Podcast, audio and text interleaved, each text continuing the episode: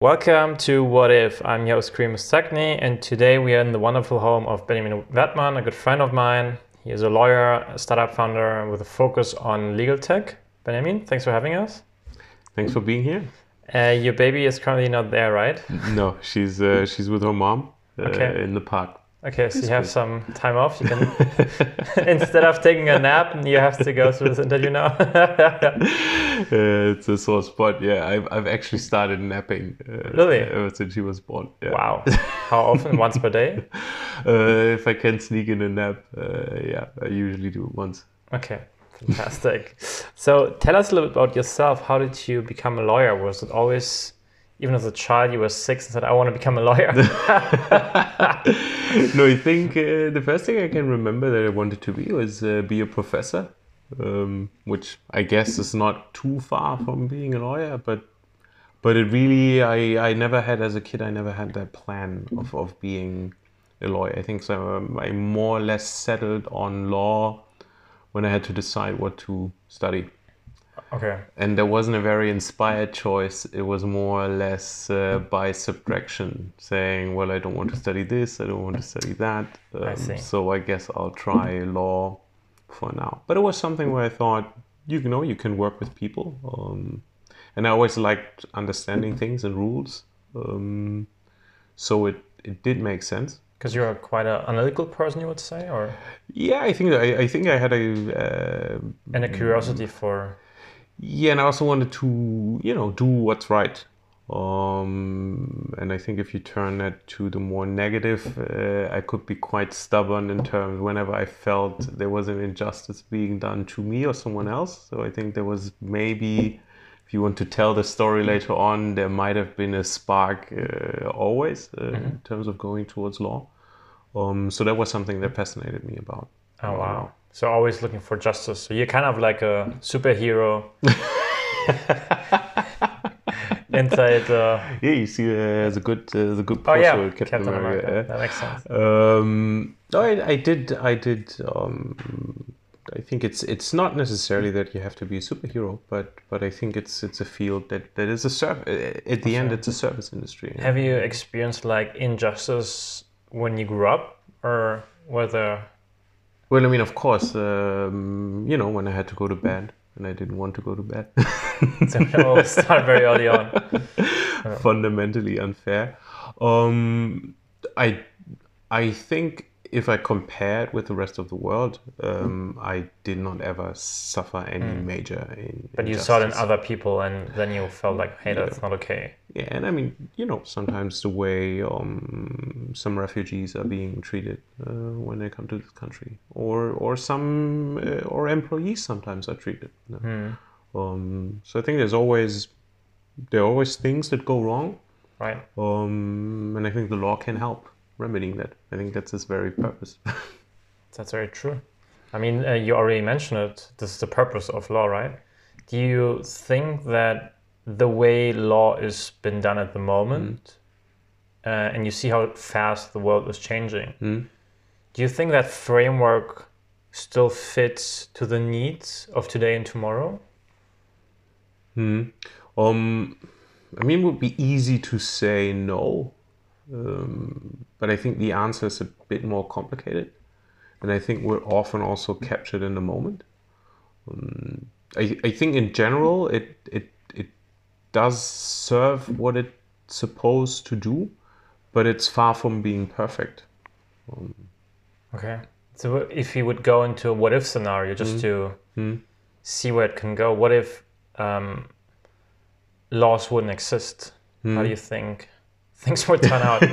the, the the funny thing is the lawyer impulse there is to ask what exactly do you mean by law i.e what is the definition of law if if the question revolves around what if there was no um, settled set of rules um, in the sense of there were no laws with a very strict definition of saying something that was passed by parliament and it can be looked up in a book um, or in legal text. Um, I think that is a realistic scenario um, to a certain extent, and I think you see what happens then in countries that we call failed states, right? Um, so I think the advantage of codified law is is a very natural advantage in that it provides security. So if you know if we agree on a set of rules and we write them down and we, we put them on the wall, um, all of us know those are the rules. And then of course you need someone to interpret the rules, but but fundamentally you have the rules on the wall. If there are no rules on the wall, you will have to make up the rules as you go. And um, and I think as you as you go through life and as you go to through whatever challenges you have as a society or as a business or whatever, um, those rules become like path, right? So you walk through the wilderness. The more often someone takes a path, the more concrete it becomes. Um, so you so you see, I think at some point that would happen, but you see what happens if it doesn't. You have um, you have people lacking some of the basic securities that you need to not only live but also be creative right if you're if you're afraid of what might happen to you when you cross the street you're not really you're not really in the best position to reach your full potential. Um, that makes a lot of sense. Do you have examples though for mm. scenarios or places where it works better without any laws? Um, I think the innovation space is something where you where you have that when you I think it's one of the um, reasons for being for startups is um, more or less providing some kind of a sandbox if that is the correct term um, where you can experiment um, i.e. if you are a large corporate over the time you will have accumulated a lot of rules Internal rules, you mean? Yeah. But also external rules, right? You're in the banking industry, you're around for centuries. So over the centuries, you know, it's like I'm jumping a little bit, but it's maybe a little bit like your, your computer uh, in the past when you had a Windows computer, right? And over time, you installed stuff, you deinstalled, but not everything gets removed, and your, your system just is slower and slower and slower. And what people would tell you they would say, well, every now and then you have to, you know, delete everything, start from scratch, so that so you have to unlearn in order to relearn, kind of. Yeah. So, so you have the system clean. So if you're mm-hmm. if you're an old industry and you're an old corporate in an old industry, for example, so you have a lot of rules a lot of which no one knows what they were originally designed but for. People right? just follow them.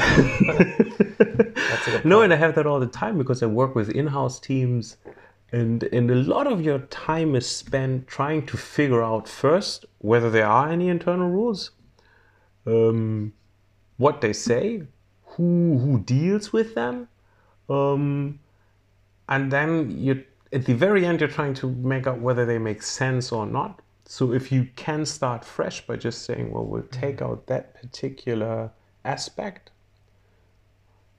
and we we come up with well, we let the rules not rather we come up with new rules, but we let the rules develop naturally.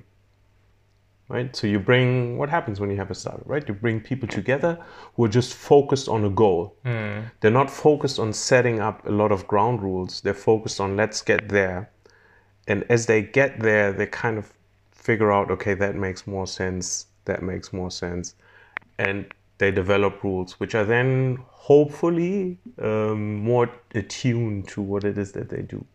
But doesn't it also mean that you need external people like yourself to come in into a place which accumulated mm-hmm. lots of laws and rules mm-hmm. to say, hey, wait a minute, that rule doesn't make any sense and because nobody had the guts to ask it or mm. was so much in the habit that you need that ex- external impulse to actually challenge that uh, again it's me being a lawyer it's yes and no that's why i interview it's uh, it's always when you reflect it's always interesting how you how you like a politician you start saying yes and no because you know there's no real yes and there's no real no no i think you you often you need people from the outside to give you a perspective.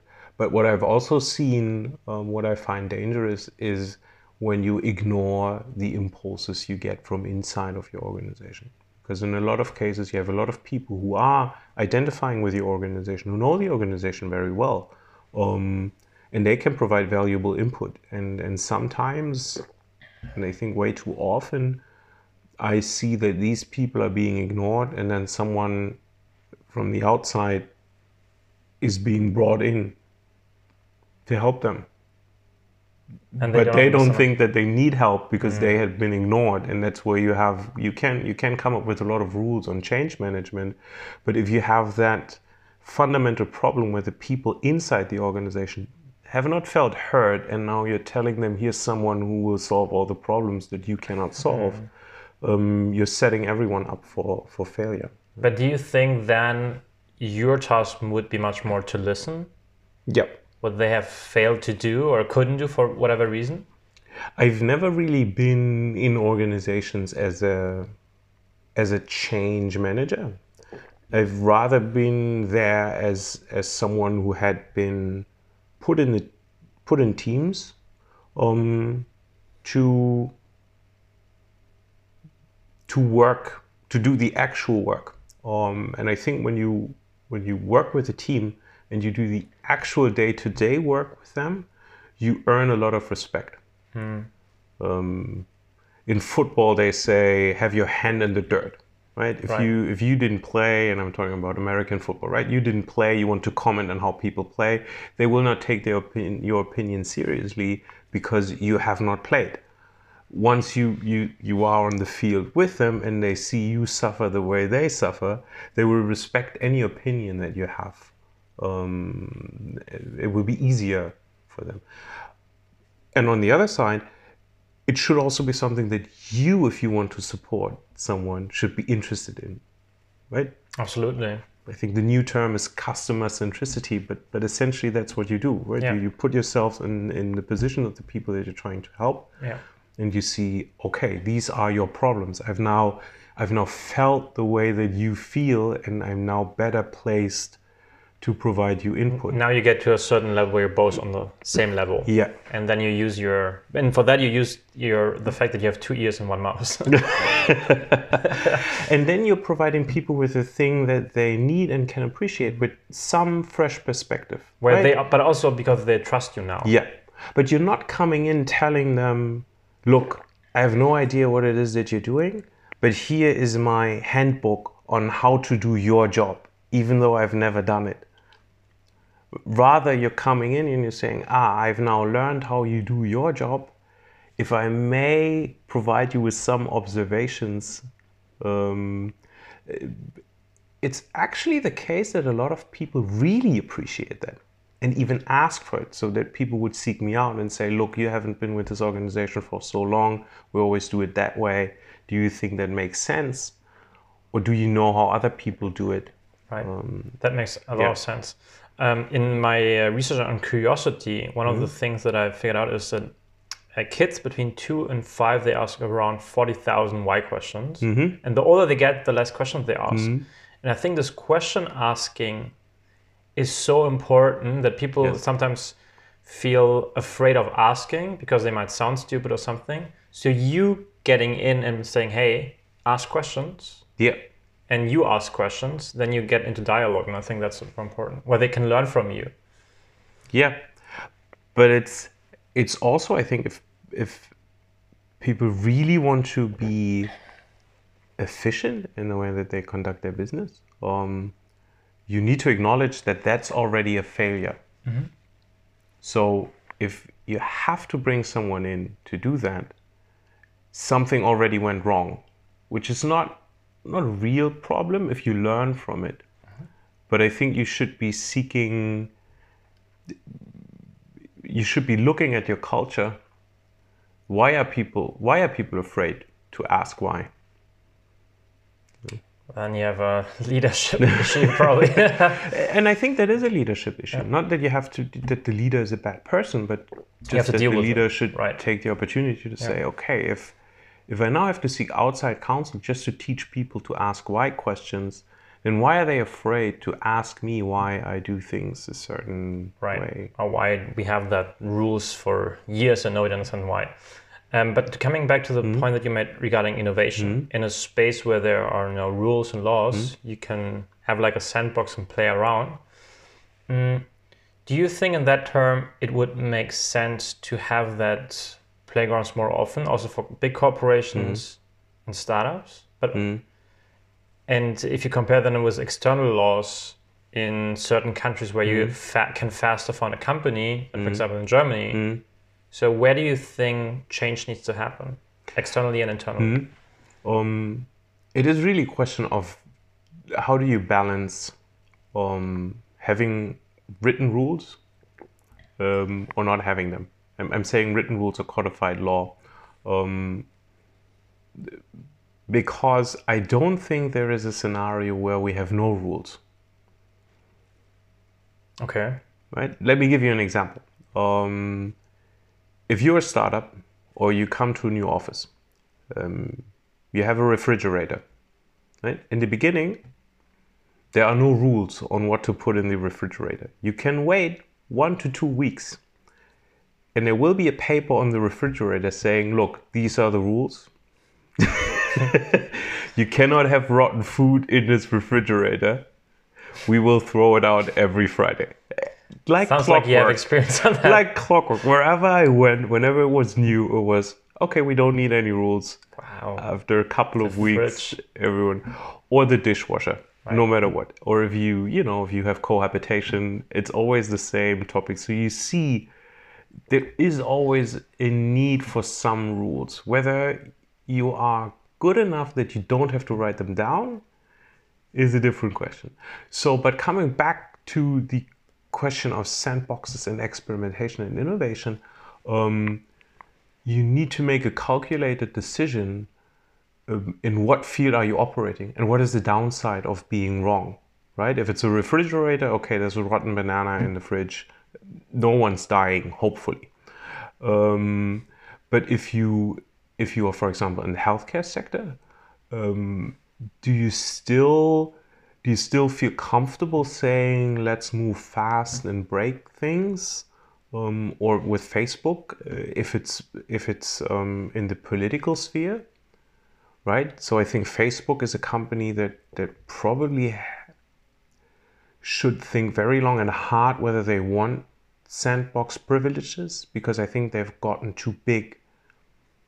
Um, and they are too powerful to say let's play a little bit without rules and deal with the consequences later. And consequences also brings me to one very important thing. Um, probably you also need rules about not having rules. Because usually the trade-off is okay you get to experiment but you have to deal with the consequences right True. it's not it's i could say look you can drive your car the way you want but if you hit someone you're still liable for whatever happened to them How, how, how do you think? I want to come back to that um, uh, external internal law making, but how do you see it in the animal world? I mean, they didn't discuss this as rules. Have you uh, any idea of how certain animals actually do that? um, Or do they always have to just uh, live with the consequences? um, well they have to live with the consequences right because if you if you fail in nature uh, nature kills you um, nature is very is not very passionate about that right? Nature will not counsel you a lot. Nature will just say look you made a mistake. You no longer exist. That is your that is your trade-off right? Nature will not make a rule. It's dangerous to jump from that rock. Nature will just say now you broke your leg and you have to hunt. You cannot hunt so you do not eat so you die. Yeah? That's a good point. and that's and that's how you see that animals um, if you look at a lot of rituals that animals have they have rules right? They have a certain set of rules. If you have animals fighting within the species there are usually rules about how far do you go to not injure yourself so badly that you cannot survive. Because if there was a species that has not developed that particular tool it will die out because while doing the infighting, it will suffer damage that that this that that the individual cannot remedy, and ultimately, if that gene uh, is responsible, it will not be passed on because the the animals that have that gene The just will not survive, yeah. procreate. yeah. Mm, makes sense. And it's not necessarily the strongest, but the best adapted. So you adapt to your environment by understanding if we keep fighting forever and we have no rules on how we fight, we will not survive. So I think nature, um, or rather the process, the natural process of selection, uh, what Darwin discovered, um, ultimately it's logic. It's you have to adapt, you have to deal with certain problems. If you do it in a chaotic way and it works, then good for you. But I think nature proves in a lot of circumstances that having some kind of a system in place um, is usually an advantage. Okay. Okay. So we can already see that Mm-hmm. without rules and laws, it's probably not even possible because they will happen over time. And it makes sense to um, build up things in a more structured way to a certain degree. But how do you see then certain countries, like for example mm-hmm. Estonia, mm-hmm. uh, rethinking the whole legal system and mm-hmm. make it more easier to found companies, for example? Do you think that is an advantage over other countries? And how should other countries see that if, in terms of innovation? Um, I think that's a good that's a good topic, and I think it's a good example of what if we had no rules in a controlled environment. Um, I think you can move much faster um, if you have maybe not detailed rules, right? You can have aspirations, and you can have the let's say threat of consequences, um, and that way have if you want to put it that way, the market regulate itself.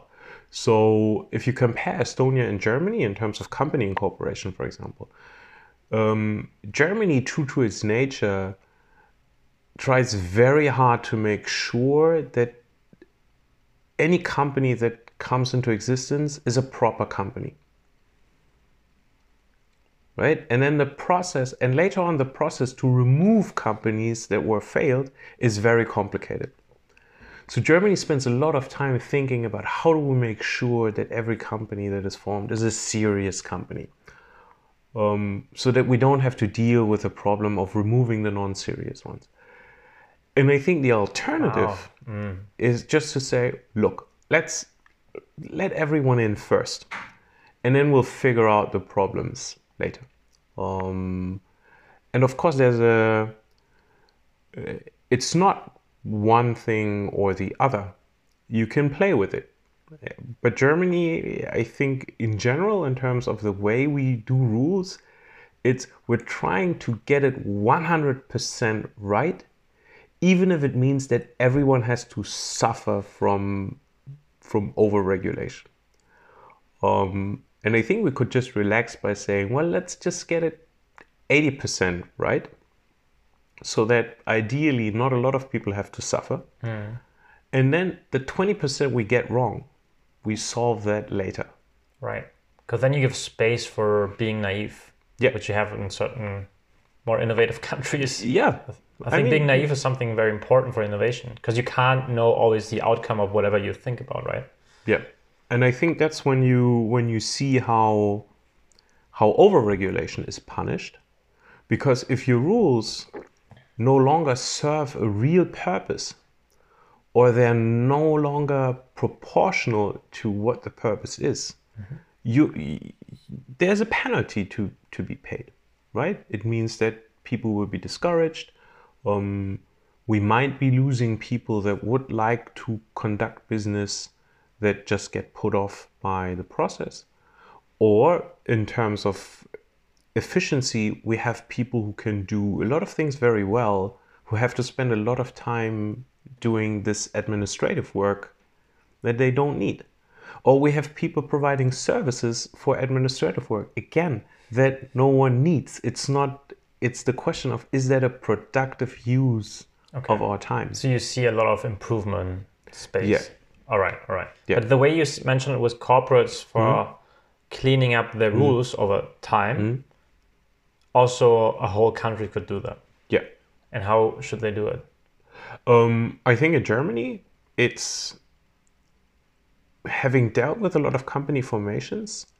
I must say, I don't really see the major downside of making it easier to form a company in Germany. You don't see it. No, I don't see it. Um, I think if you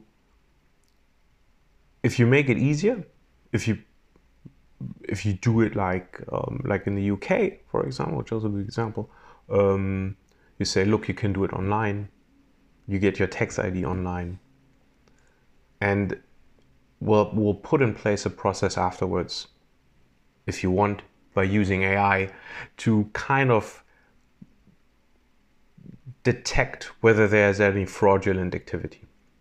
But my experience is people who want to commit fraud will commit fraud, whether it's by using a company or by doing it differently.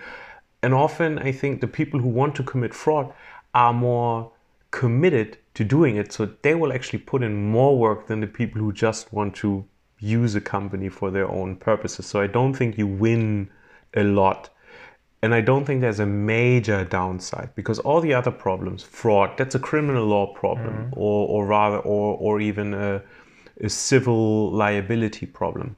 But I don't think you are saving anyone by making the formation process overly complicated. So I think tomorrow you could just say, look, if you want to form your company online, do it online. You will be in the register. How would the law change process look like? The, the way you change it. Yeah, Um, in a nutshell. Well, I think for all of these things, the process you need to have in place is more or less an impact assessment, Okay. Right? I mean, within a um, c- a, country. Yeah. So you would you would look at things mm-hmm. where you think this is too much regulation, and you would look at it, and you would have to think about okay, so what are the, what is the worst thing that can happen if we remove a lot of the regulation? If the answer is people are going to die or people are going to suffer, then you then that's probably not the one that you want to experiment with. But if the answer is, well, we might have a little bit more administrative work for the administration later on, hmm. then to me that looks like a prime subject to to do some experimentation. So and and I think company formation is a good is a good example because I don't see a real downside. Okay. But you need to get in touch with the politicians, I guess, to get that process starting.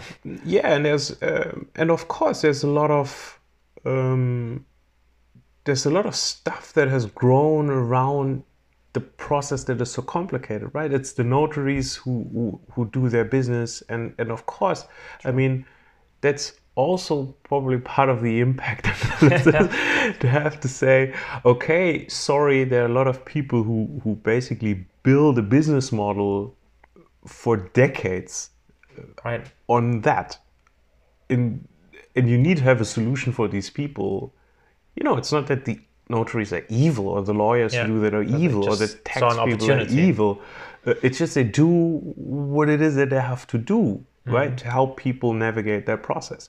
And if you suddenly tell all of them look i'm taking away 20 to 30 percent of your business um, that's of course a tall a tall order. So that's when it starts getting mushy and complicated where you have to kind of make sure you're not alienating too many people. But again here i think and and again it would be part of the impact assessment. If you look at the people who would suffer the service offerings are they really providing a valuable service? Um, and at some point you would also have to say i think most of the people that i know um, who are running their business well and ethically.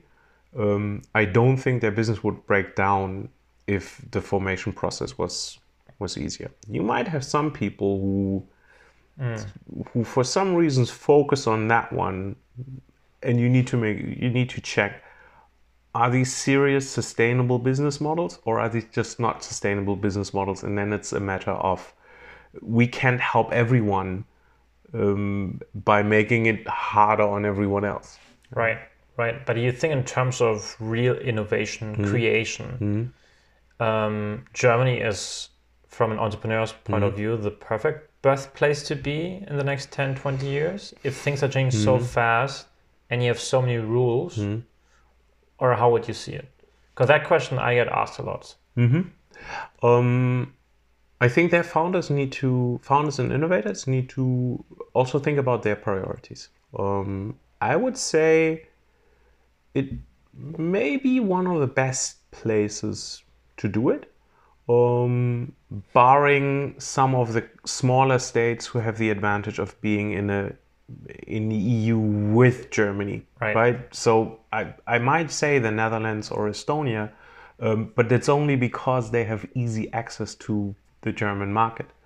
Um, but I think still in terms of combining something fundamental, which is basic security, right? In Germany, um, as opposed to a lot of other countries, you are safe, Right. fundamentally safe, right?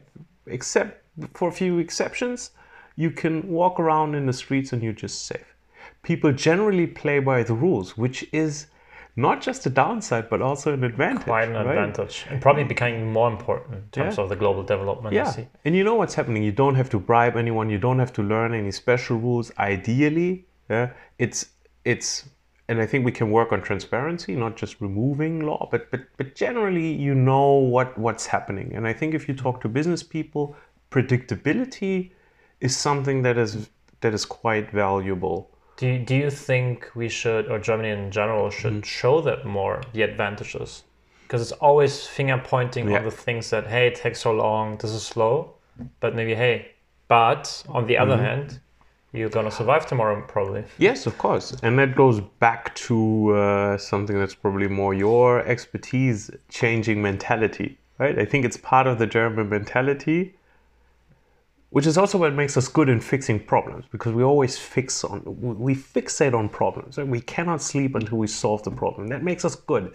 But it also makes us difficult because we also focus on our own problems so much. You don't see Americans running around advertising, please come to America, we have no health care right? But but we run around saying, well, please come to Germany.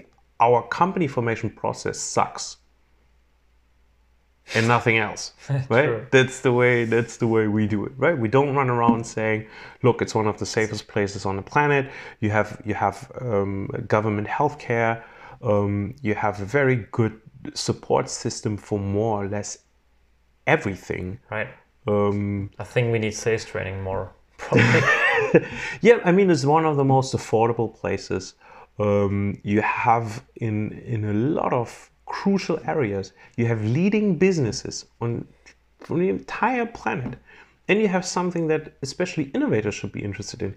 You have smaller mm-hmm. companies that are leading in their field rather than the the big corporates that the United States have. Yeah. I think we could advertise that much more because I think it caters more to what innovators need, right? You don't have to sell to Google or Facebook if you want to do something. You you can actually pick and choose from from a field of people. And you can think about well do i like that person? Do i like this person? Or i want to work with that person. And i think that's that's something that i would very much appreciate. And i do appreciate No, that makes total sense. But uh, just to add one more Hmm. idea, wouldn't it be like an interesting legal tech idea where you would have one company focusing on simplifying Mm-hmm. regulations as a tool, as a service for the Mm-hmm. government, maybe to look in different industries and say, hey, we don't need all these laws for Mm-hmm. building a house, for example, like just the ones that are the key that you don't, that doesn't fall down. But maybe that's something, an area where we could improve. Yeah. Um, it's a great idea.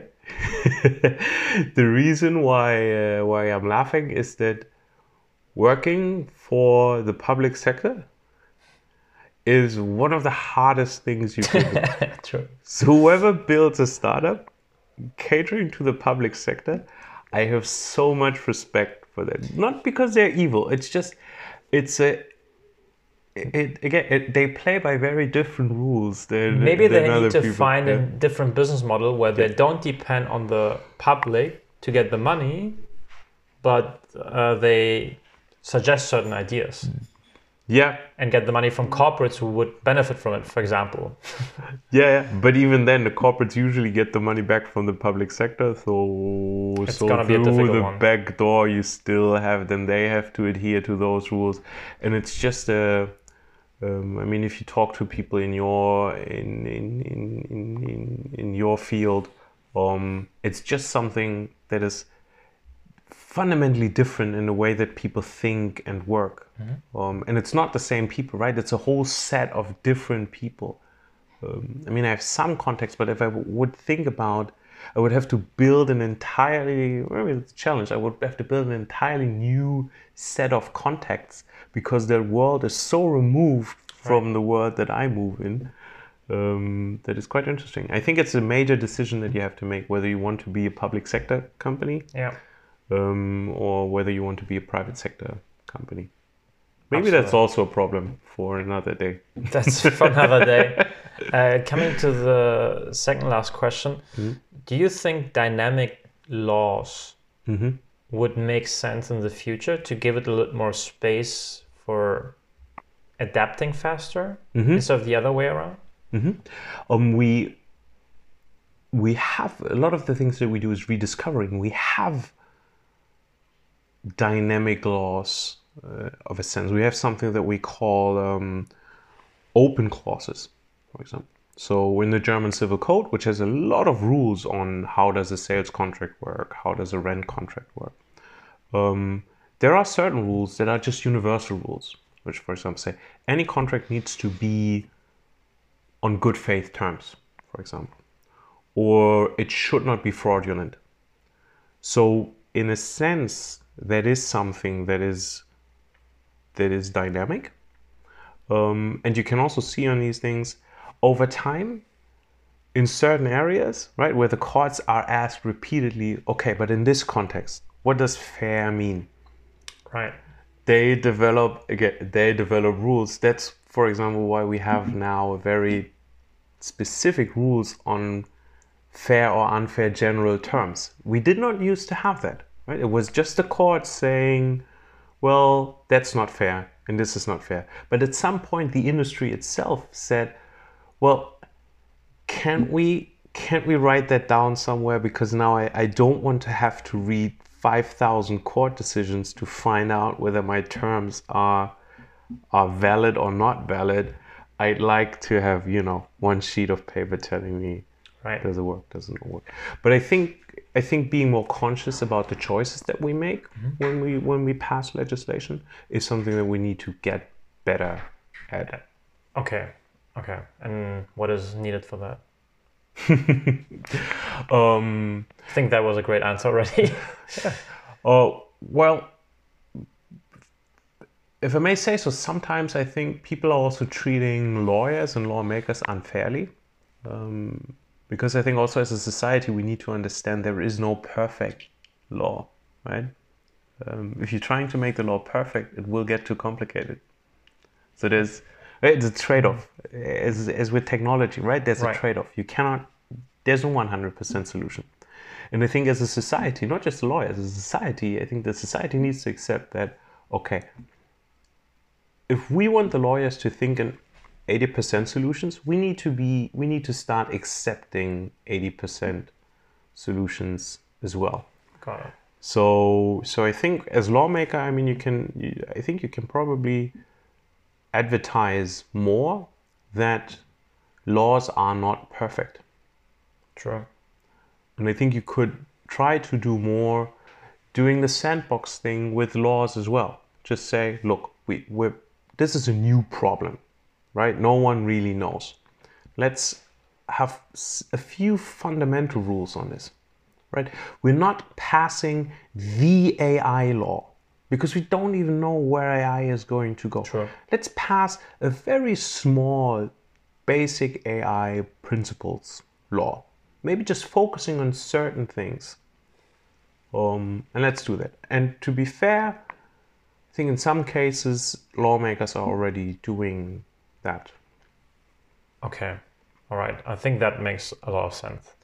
Um, as a last question, I think something that you mentioned before that I found very interesting is certain rules got developed over time and mm-hmm. sometimes rethinking them and mm-hmm. saying, okay, do they still make sense or mm-hmm. should we start from scratch? I think that process needs to be integrated more often, not only within corporates, but maybe even within governments. Yep.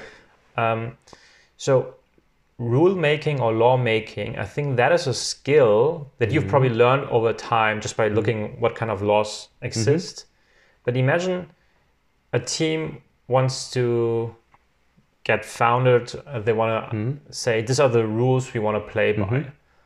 Um, for any team who wants to create rules, what do you think they have to do to do the rule making within a team 10% better and 10 times better? You mean 10% as opposed to 10 times? Yeah. Um, I think what makes it 10 times better, rulemaking process, is if you really focus on what your priorities are as a team, right? What are the rules that are important to us? Don't look to other people what was important to them. Think about what is really important to us, right? And think about what's the worst, again, what's the worst case scenario? Because you don't need rules when things work. Right. We can stay in the what if scenario, right? Yeah. Um, Just to play around. yeah, but um, it's really it's do we need rules for certain things that we know that work for us already? You rather need to think about okay, so what happens if we don't like? I always tell it to to my clients, think about what happens if you don't like each other anymore, because as long as you like each other, there's not you're kind of your affection for each other kind of supplants the rules, right? I don't need a lot of rules with friends. But if the friendship deteriorates, I need rules. So I need to, the rules that I make should just be for stuff. This is something we cannot settle if we are no longer on speaking terms. Um, what makes it 10% better? Uh, I think probably just being a bit more tidy about the way you, you set up your rules, right?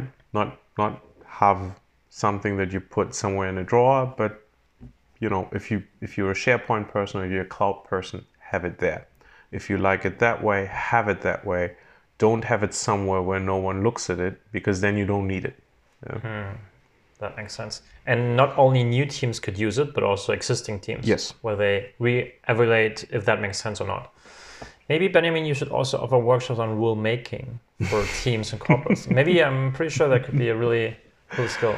It's uh, I think it's an interesting field, but I don't want to. I'm not a rule maker, and I think there are a lot of people um, who who focus on that. But but The question is, are the rule makers the best ones for that? Do you need some outside experience? Yeah, I, I said it before, right? I'm, I'm, I'm trying to be very reluctant judging people on their work if I have not done the work Very uh, myself. Because Very it's very easy from the outside to say, ah, you're not getting the job done. But my experience You is truly when you- follow your values. I highly appreciate that. I try Benjamin, to. Thank you so much for the talk. It was a Thank real you pleasure. And uh, thanks also for the tea. See you You're soon. welcome. Bye bye.